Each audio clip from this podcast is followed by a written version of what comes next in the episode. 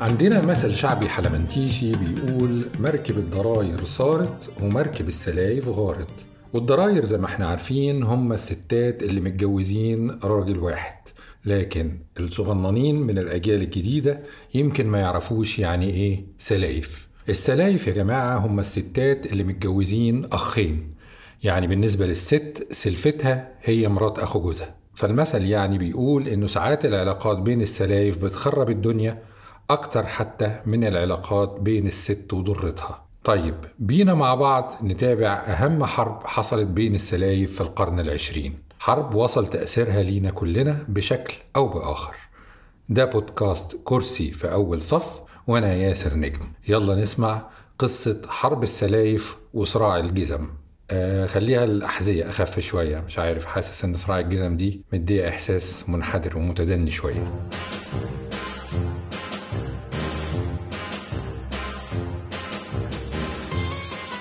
إحنا دلوقتي في سنة 1917 يعني من 105 سنة كده. ألمانيا على وشك تتهزم في الحرب العالمية الأولى. هنروح مدينة صغيرة في جنوب ألمانيا اسمها في حد ذاته مشكلة عويصة الحقيقة. ربنا يقدرني أعرف أقوله صح. مدينة هارتسون أوغاخ. صح كده؟ هارتسون أوغاخ. هارتسوغنوغاخ هارتسون أوغاخ. هارتسوغنوغاخ okay كمل الحلقة أنت بقى. في المدينة دي كان عايش صانع أحذية اسمه كريستوف داسلر مع أسرته. الأسرة كان فيها ثلاث أولاد وبنت. يهمنا في حكايتنا منهم ولدين. رودولف وهنسميه رودي وأدولف وهنسميه أدي. رودولف كان عمره وقتها 19 سنة وأدولف كان عمره 17 سنة. رودي دخل الشرطة وأدي اشتغل صبي خباز فترة لحد ما خدوه في الجيش قرب نهاية الحرب. رجع أدي من الحرب وفي دماغه مشروع مرتبط بمهنة أبوه. اللي هي صناعة الجزم بس بطموح أعلى بكتير وتفكير أكثر إبداعا. كلم العيلة وقال لهم أنا قررت يا جماعة أفتح مصنع جزم رياضية. مفيش في العالم كله مصانع متخصصة في الجزم الرياضية. منين يا ابني العين بصيرة والإيد قصيرة؟ وأبوك على قد حاله. كبيره يصلح جزم لكن أدي كان عارف هو بيعمل إيه. رجع للأماكن اللي عدى عليها أثناء جيشه ولم منها مخلفات الجنود. خوذ وبقايا باراشوتات وأحزمة وجزم قديمة. حجز أوضة الغسيل في الدور التاني من البيت اللي كانوا عايشين فيه وقلبها مصنع صغير. شوية شوية ابتدى يطلع جزم رياضية محدش كان شاف زيها قبل كده. الجزم أثارت الإعجاب وانتشرت بين أهل مدينتهم. ماشي ماشي.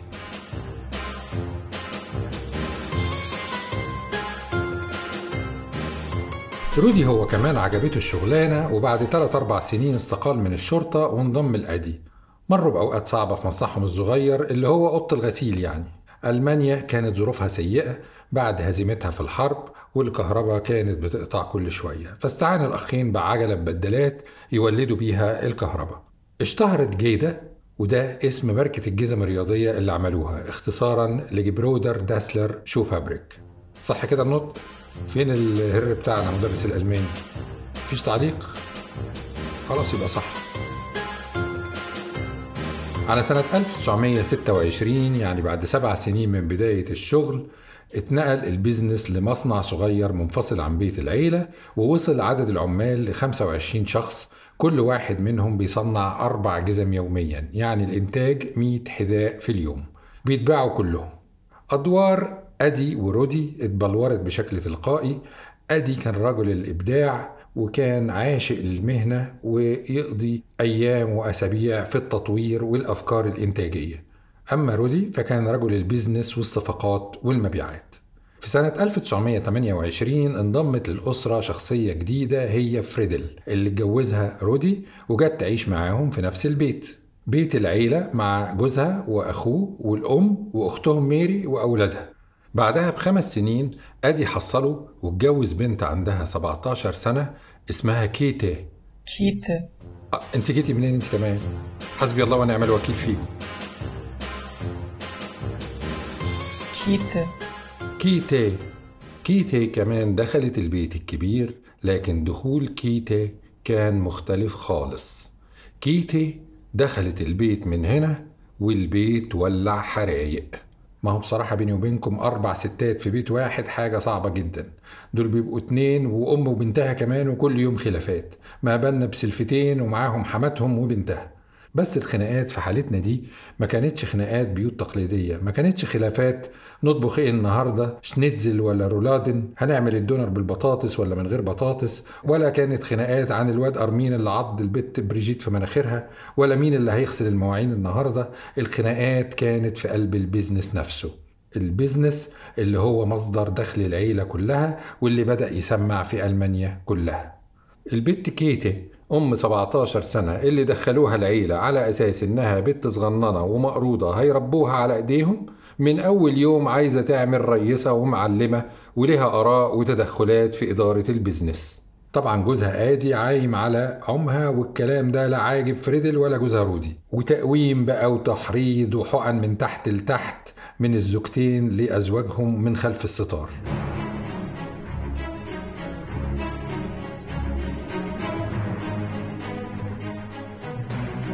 في نفس الوقت ده حصل تطور خطير جدا في ألمانيا وهيبقى له عواقب مهولة على العالم كله. أيوة في نفس الوقت ده وصل هتلر للحكم. وزيهم زي أي رجال أعمال ناصحين وعارفين مصلحتهم فين خصوصا في ظل حكم استبدادي على طول انضم أدي ورودي للحزب النازي ووطدوا علاقتهم بنظام الحكم الجديد. والحقيقة إن موضوع الأحذية الرياضية ده كان مسمع كويس جدا مع هتلر اللي كان متحمس جدا إن الشعب كله يبقى رياضي وقوي بدنيا استعدادا للحرب اللي بيخطط لها أولا وانطلاقا من نظرية عنصرية في تميز الجنس الآري اللي هو كان معتنقها. سريعا قدر آدي ورودي إنهم يحصلوا على عقود لتوريد الجزم الرياضية للحركات الشبابية التابعة للحزب النازي ومن بعدها الجيش الألماني نفسه. سنة 1936 حصلت نقلة مهمة جدا للغاية مع تنظيم ألمانيا للألعاب الأولمبية في برلين.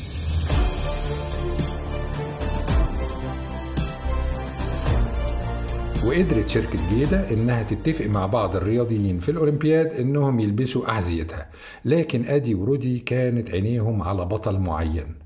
الأمريكي الأسطوري جيسي أوينز أسرع رجل في العالم والمرشح لأكبر عدد من الميداليات في الأولمبياد. لكن كان في مشكلتين. المشكلة الأولى إزاي يوصلوا لجيسي أوينز نفسه. المشكلة التانية إن أوينز كان أسمر البشرة وهتلر كان معروف بعنصريته واضطهاده لأصحاب البشرة السمراء. أدي اتغلب على المشكلة الأولى من خلال علاقته بجوزيف فايتسر مدرب الفريق الألماني اللي خد أدي وعرفه على أوينز. آدي كان محضر لأوينز أحدث إبداعاته. حذاء رياضي من جلد طري جدا والجزمة من تحت كان فيها studs اللي هي المسامير اللي بتبقى في الجزم الرياضية.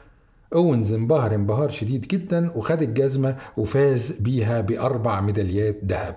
دي كانت ضربة معلم بحق وحقيقي والمخاطرة بغضب هتلر جابت ثمارها. هتلر نفسه ما تدخلش وما علقش. ومصنع جيدة ازدهر ازدهار شديد على مستوى العالم كله. المصنع اللي كان بيبيع 100 جزمة في اليوم سنة 1926 بقى بيبيع يوميا 500 جزمة وبيصدر لدول أوروبا وأمريكا. خناقات السلايف طول الوقت ده كانت مستمرة في البيت علنا وفي المصنع من تحت لتحت لكن ما أثرتش على الشغل وما عطلتش الإنتاج لغاية ما دقت طبول الحرب العالمية الثانية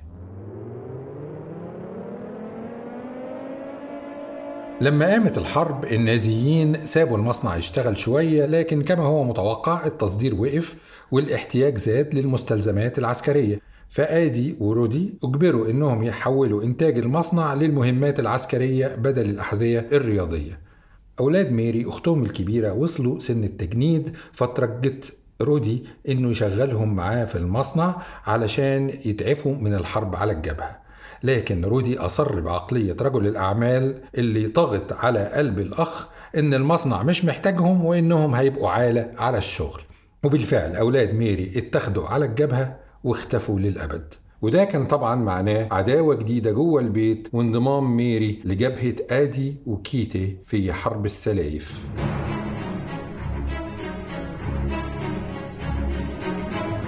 رغم إن سنه كان عدى الأربعين إلا إن رودي هو كمان طلع عليه اللي عمله في أولاد ميري. آلة الحرب النازية ما عتقتوش وخدوه هو كمان على التجنيد. أما آدي فاتعفى من الجيش لأن الحزب النازي كانوا فاهمين تماما إن آدي هو العقل المبدع للشركة. أما رودي رجل ال business والصفقات فوجوده ما عادش له أهمية بعد ما المصنع اتحول لإنتاج المستلزمات العسكرية. طبعا ده جنن رودي وفريدل أكتر وأكتر لكن الأسوأ كان في انتظارهم بعد نهاية الحرب. وضعت الحرب أوزارها وانتهت بهزيمة ألمانيا واحتل الحلفاء البلد وجالهم بلاغ من شخص ما إن رودي داسلر كان عضو مهم في الحزب النازي وإنه كان كمان عسكري في الجيش المهزوم. الأمريكان قبضوا على رودي وحبسوه سنة. مين بقى اللي عمل الوشاية دي وبلغ ضد رودي؟ هل حد من أسرى الحرب زمايل رودي في الحرب أو الجيش؟ هل عامل من عمال المصنع يكون كاره رودي لسبب أو لآخر؟ ولا حد من جوه البيت ميري مثلا اللي ما نسيتش رودي إنه تسبب في موت أولادها رودي شخصيا كان عنده يقين إن آدي ومراته كيتي هم اللي بلغوا عنه قرر ينتقم في ساعتها. وراح هو كمان مبلغ الأمريكان إن اخوه آدي كان عضو مهم في الحزب النازي وإنه كان مقرب من هتلر. لما الأمريكان راحوا يقبضوا على آدي في المصنع اكتشفوا إن هو مبتكر الحذاء الرياضي الشهير اللي جيسي أوينز لبسه وهو بيفوز بأربع ميداليات ذهبية في أولمبياد برلين. ما قبضتوش عليه ليه يا جماعة؟ ده نازي زيه زي أخوه. لا ده بيعمل جزم حلوة قوي. أوسم. واو إحنا هنشتري منه جزم. بالنسبة لرودي دي كانت كلمة النهاية مش بس في الشغل لكن كمان في البيت. لما عزاله حاله ومحتاله هو وعيلته ونقل لجنوب نهر أوغاخ. ونهر أوغاخ ده بيقسم مدينة هارسون أوغاخ. شكرا شكرا. كنت بقول النهر أوغاخ ده بيقسم المدينة نصين بالعرض شمال وجنوب. رودي نقل جنوب النهر وساب المصنع الرئيسي اللي كان شمال النهر. في سنة 1948 أسس رودي مصنع جديد للأحذية الرياضية سماه على اسمه رودا. واتفق مع آدي إنهم يقسموا كل شيء. خيروا العمال إنهم يفضلوا مع آدي أو ينقلوا المصنع الجديد. تلت العمال وافقوا ينقلوا مع رودي والتلتين فضلوا إنهم يفضلوا مع آدي اللي كان بيدير بعقلية عشق المنتج والإبداع والتطوير فيه أكتر منها عقلية ال business والمبيعات والأرباح وال targets. آدي كمان غير اسم الشركة الأصلية ولغى اسم جيدا واختار أول ثلاث حروف من اسمه آدي وأول ثلاث حروف من اسم العيلة داسلر اللي هم ال D وال A وال S وسمى الشركة آديداس. سنة 1957 رودي غير اسم شركة رودا وسماها بوما نسبة لفهد البوما المشهور بقوته وسرعته. انفصال آدي ورودي سنة 1948 ما كانش بس انفصال في الشغل والبيت لكن ده كمان أدى لقطيعة تامة بين الأخين استمرت 26 سنة. بس الأهم والأغرب إنه قلب حال هارتسون أوغاخ جذريا. البلد اتقسمت نصين حرفيا وفعليا. كل أسرة في البلد كان فيها على الأقل فرد واحد يا إما بيشتغل في أديداس يا إما بيشتغل في بوما. موظفين الشركتين ما بقوش يكلموا بعض. موظفين وعمال كل شركة وعائلاتهم بقى لهم مخابزهم وجزارينهم ومطاعمهم وباراتهم وحلاقينهم. لا دول يروحوا عند دول ولا دول يروحوا عند دول.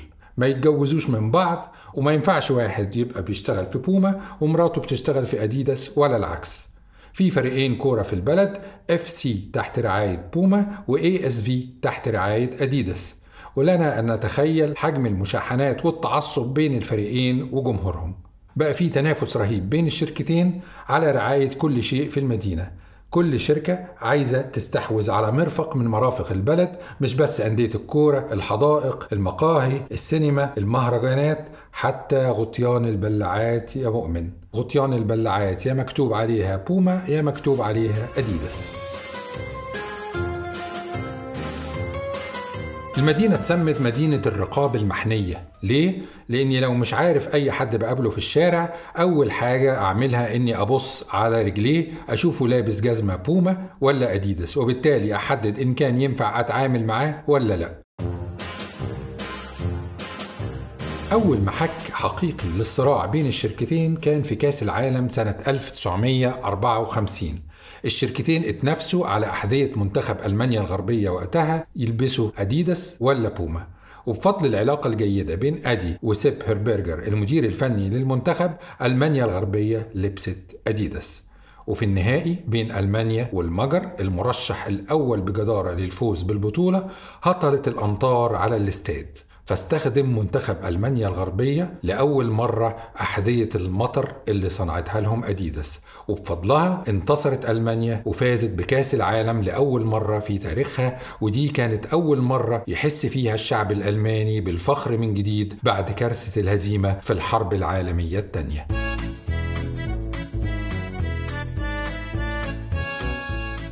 وزي ما حذاء جيسي أوينز كان له الفضل في ازدهار شركة جيدا في الثلاثينات بقى لأحذية المنتخب الألماني الفضل في ازدهار أديداس في الخمسينات. وبعد كام سنة وصل إنتاجها ل 22 ألف حذاء يوميا بيطلعوا من 16 مصنع حول العالم. فضلت أديداس دايما سابقة وبوما بتحاول تلاحقها بفضل الإبداع والتطوير بدأوا يعملوا في الستينات بالإضافة للأحذية شنط رياضية وكور وملابس رياضية وتيشيرتات وشورتات وبدل تدريب وبوما وراهم. في الستينات بدأ الصراع ياخد شكل جديد. ما كانش في أيامها حاجة اسمها رعاية رياضيين. أديداس وبوما هم اللي اخترعوا الموضوع ده. بقوا يتنافسوا في إعطاء فلوس للرياضيين مقابل إنهم يلبسوا منتجاتهم من باب الدعاية. وساعات بعض الرياضيين كانوا بيستغلوا التنافس ده زي مثلا البطل الألماني الأولمبي أرمين هاري اللي كان مع أديداس وبعدين اختلف معاهم وسابهم وراح لبوما. لبس حذاء بوما في سباق 100 متر عدو وفاز بالذهب. حلو. ساعة تسليم الجوائز فاجئ الجميع إنه طالع يستلم الميدالية بحذاء أديداس مش بوما. الله إيه اللي حصل؟ كان طمعان ياخد فلوس من الاتنين فالشركتين نفضوا له ومحدش اداله حاجة لا من هنا ولا من هنا. على أواخر الستينات كده أدي ورودي كانوا كبروا في السن وابتدى أولادهم يديروا الشركتين. هورست ابن أدي في أديداس وأرمين ابن رودي في بوما. اتقابلوا. وهورست قال لأرمن والله يا ولد عمي الحرب اللي بين أهالينا دي مرار طافح ما تيجي نتصالح وعفى الله عما سلف ونحط إيدينا في ايدين بعضينا. الأمريكان طالعين بشركة نايكي وهتاكل الدو وما هتخلي وتغرقنا في شبر مية. أرمين رحب بالصلح والتعاون وكان أول اتفاق بينهم بخصوص بيليه أشهر لاعب كورة في العالم وقتها. كان في حتة لوحده خالص. أديداس وبوما ما عملوش عقد رعاية لبيليه تحديدا لأنهم اتفقوا اتفاق جنتلمان إن رعاية بيليه هتولع أسعار حقوق الرعاية في العالم كله. كانوا داخلين وقتها على كأس العالم سنة 1970 وكل لعيبة البرازيل جات لهم عقود رعاية ما عدا بيليه يا عيني عليه مع إنه نجم الفريق. عدت مباريات الدور الأول ووصلنا لماتش البرازيل وبيرو في دور الثمانية الحكم هيطلق صفارة البداية. بيليه طلب منه ينتظر عشان رباط جزمته مفكوك. انحنى بيليه يربط الجزمة. بيليه خد دقيقة كاملة عشان يربط رباط مش محتاج أكتر من عشر ثواني. والدقيقة كانت فترة كافية جدا إن العالم كله يتفرج على جزمة بيليه أحدث منتجات شركة بوما. 25 ألف دولار زائد 100 ألف دولار على مدار أربع سنين زائد 10% من المبيعات. ده كان اتفاق بوما لرعاية بيليه وقتها. المبالغ دي كانت رهيبة جدا ساعتها لكن لا تقارن طبعا بمبالغ الرعاية الحالية حتى مع مراعاة فارق الزمن. يعني حاليا نيمار بياخد من بوما 27 مليون دولار ميسي بياخد من أديداس 21 مليون رونالدو بياخد من نايكي 18 مليون صلاح بياخد من أديداس 3 مليون.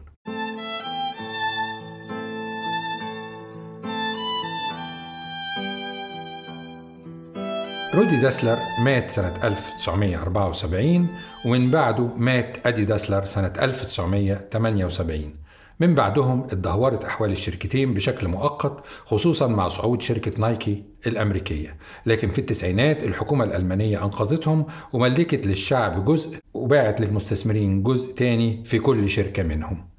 ورجع النجاح والازدهار تاني لحد ما أديداس بقت حاليا قيمتها أكتر من 50 مليار دولار أمريكي يعني تريليون جنيه مصري وبيشتغل فيها 60 ألف موظف حول العالم. بوما أقل منها قيمتها 10 مليار دولار أمريكي فقط يعني حوالي 200 مليار جنيه مصري وبيشتغل فيها 16 ألف موظف. لكن قيمة شركة نايكي الأمريكية قد ثلاث أضعاف الشركتين معا حوالي 180 مليار دولار أمريكي. شركات عظيمة وعملاقة كل واحدة منهم قيمتها قد ميزانية دول بحالها. طب إيه اللي حصل بقى لمدينة هارتسون أوغاخ والانقسام اللي كان بين أهلها؟ طبعا حاليا خفت حدة الصراع كتير عن زمان خصوصا بين الأجيال الجديدة وتحولت أكتر دلوقتي لمادة للدعابة والسخرية والتريقة لكن ما زال التنافس الشديد قائم. ورغم إن البلد صغيرة لكن ما فيش ولا واحدة من الشركتين العملاقتين عايزة تسيبها وتنقل مقرها الرئيسي لبلد تانية أكبر. بيعتبروا ده نوع من الهزيمة. عمدة المدينة لازم يلبس خليط من منتجات الشركتين عشان ما يؤخش عليه إنه متحيز لواحدة منهم. لما بيلعب كورة لازم يلبس فردة أديداس وفردة بوما إيه رأيكم؟ هل اللي حصل بين الأخين ده كان أحسن لهم ولا أسوأ؟ هل كان ممكن يفصلوا بين الخلافات العائلية ومعارك السلايف من جهة وشغلهم من جهة تانية؟ لو كانوا فضلوا شركة واحدة كانت هتبقى أكبر وأعظم ولا كانت هتفشل تماما وينتهي أمرها؟ في إبريل سنة 1974 بعد ما أصيب رودي بالسرطان وتأكد إن ما فضلوش في الحياة غير شهور اتصل بأخوه أدي رودي كان عمره وقتها 76 سنة. رد عليه أدي اللي كان عمره وقتها 74 سنة. آخر مرة قبلها سمع صوته فيها كان عمره 48 سنة. وفي منتهى السرية والكتمان الاتنين سواقين خدوا رودي وأدي لمدينة نورنبرج على بعد 12 كيلو من هرتسوجين أوراخ. وقضوا مع بعض يوم ضحكوا فيه من قلبهم فكرهم بأيام طفولتهم. كان الشرط الوحيد للمقابلة إن السلايف ما يعرفوش. وده كان آخر يوم يشوفوا فيه بعض. لو رحت النهاردة وزرت مقابر هرتسوجين أوراخ هتلاقي إن رودي مدفون في أقصى يمين المقابر وإن أدي مدفون في أقصى الشمال. ودي كانت أوامر السلايف كيتي وفريدل.